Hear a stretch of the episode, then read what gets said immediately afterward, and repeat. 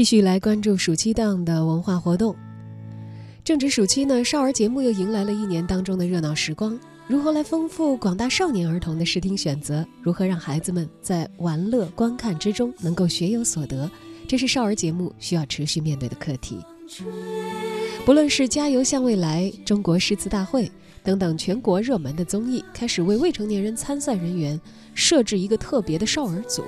还是最野假期、赢在博物馆、小螺号等等专门的少儿节目，与时俱进的实现着寓教于乐的追求。少儿群体在综艺市场中的被关注度正在不断的提高。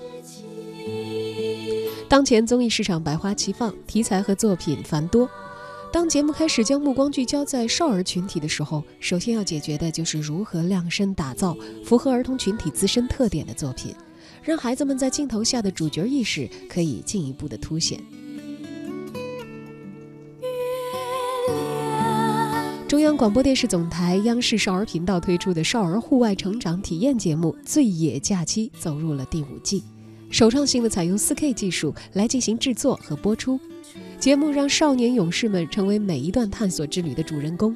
他们利用暑假的时间走向大江南北。这样的活动既丰富了孩子们的暑期，又让他们在陌生环境的挑战和磨练当中可以获得成长，实现了节目推动未成年人生态道德建设的宗旨。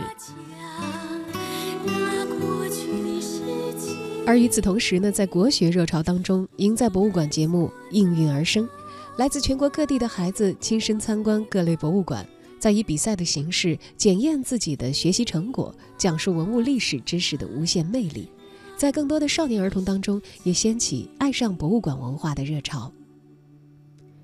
少儿节目需要找到特殊的话语体系，才可以带着价值观去引导的命题，真正的走进孩子们的心中。